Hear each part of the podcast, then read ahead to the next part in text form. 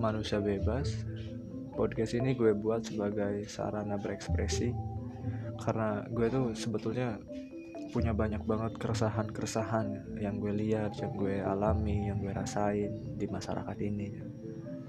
Dan gue juga suka bahas kayak hal-hal kayak teknologi, mapel favorit di sekolah dan sebagainya.